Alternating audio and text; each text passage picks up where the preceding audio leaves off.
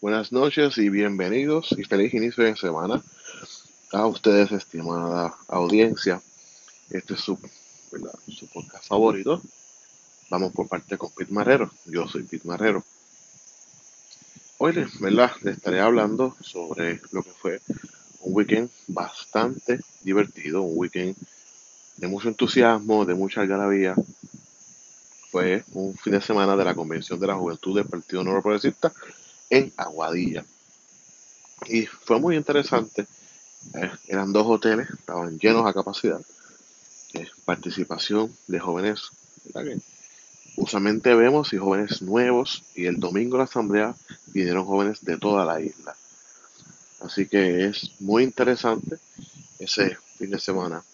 Eh, la juventud del Partido Nuevo Progresista es la juventud mejor organizada en Puerto Rico ningún otro partido o ningún otro movimiento puede decir que su juventud hace convenciones aparte a su institución. Y mucho menos decir que tienen dos hoteles ¿verdad? vendidos a capacidad. Así que fue un weekend muy interesante. El gobernador de Puerto Rico, Pedro Pierluisi, compartió con, la juventud tanto sábado como domingo. Eh, el viernes fue una meta de bienvenida. El sábado también estuvo el senador Tomás Rivera Schatz Así que todo fue muy interesante y muy divertido. Eh, esperemos ¿verdad? que de ahí salen los futuros líderes de los partidos. Así que el futuro se ve prometedor por lo que yo vi allí. Eh, justamente cuando estábamos grabando, estamos grabando este podcast, rompe la noticia de que se filtra un borrador apolítico, que es un medio de comunicación de política mundial y se enfoca mucho en Estados Unidos. Y dice aquí, political claims the U.S. Supreme Court voted to, strike down Roe v. Wade according to leaked draft, no official confirmation. Así que es posible que se acabó la era de Roe v. Wade como Estado de Derecho o Law of the Land de los Estados Unidos de Norteamérica y por lo tanto afecta a Puerto Rico. Eh, Roe v. Wade prácticamente garantizaba el aborto como protección constitucional desde el año 1973 y nunca hubo éxito en sobrellevar o eliminar o strike down eh, la decisión judicial que se convirtió en un, un landmark decision del, Tribunal Supremo de ese entonces. Y en el año 1982,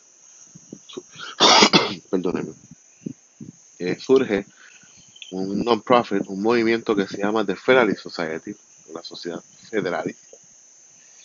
Prácticamente están en todas las escuelas de derecho, tienen capítulos en todos los estados y muchos counties, donan tienen sus fraternos, es una organización bastante grande, tiene ingresos millonarios anuales. Y desde, que, desde su fundación hasta el sol de hoy, su único, o hace 40 años, su único trabajo ha sido poner jueces y fiscales en lugares de poder, eh, en algunos casos eh, fiscales generales. Es un día largo un día muy largo. Eh,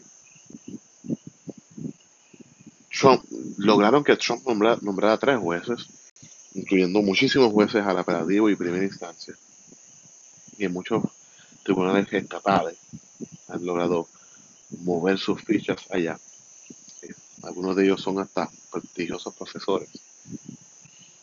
Y The Federalist Society con esta decisión es un documento filtrado, pero con esta decisión del Tribunal Supremo de Estados Unidos derogando Roe versus Wade y pasándole el balón a la legislatura, al Congreso de los Estados Unidos para que legisle, porque ese es el asunto. Desde 1973, pues no se legislaba porque ya se decidió, un tribunal decidió. Entonces, no, aquí es bien importante esta decisión, particularmente porque cae lo de ellos que obliga al Congreso Demócrata a legislar sobre Puerto Rico. Cae el Roe v. Wade en años de midterm que obliga a un Congreso demócrata legislar sobre el aborto. Y encima de eso viene una, viene una orden ejecutiva de Joe Biden sobre los préstamos estudiantiles. Son muchas cosas pasando en un solo mes que, que causa un terremoto político y unas ondas gravitacionales enormes en, en el ambiente político norteamericano, que eso afectará a Puerto Rico sin duda, tanto los préstamos estudiantiles, tanto la decisión de Baello como la decisión de eliminar Roe, v. Wade. Así que es un momento, ha sido unas semanas muy intensas y seguirán siendo semanas intensas en Estados Unidos y Puerto Rico, porque Puerto Rico se está tocando el tema del aborto a las 22 semanas, eliminar, eh, limitarlo o hacerlo casi imposible luego de las 22 semanas. Así que es un gran triunfo para The Federalist Society que se convierte en el non-profit más importante e influyente en Estados Unidos con esta decisión.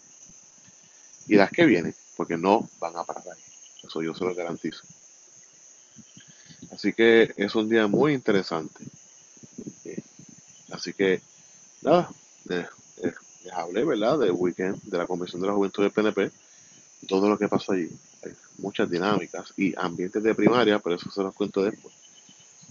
Y la decisión del Tribunal Supremo de derrogar Roe v. Wade. Obviamente, esto acaba de romper, está sucediendo a su speak, el documento oficial no ha salido, solamente se filtró un borrador o un draft.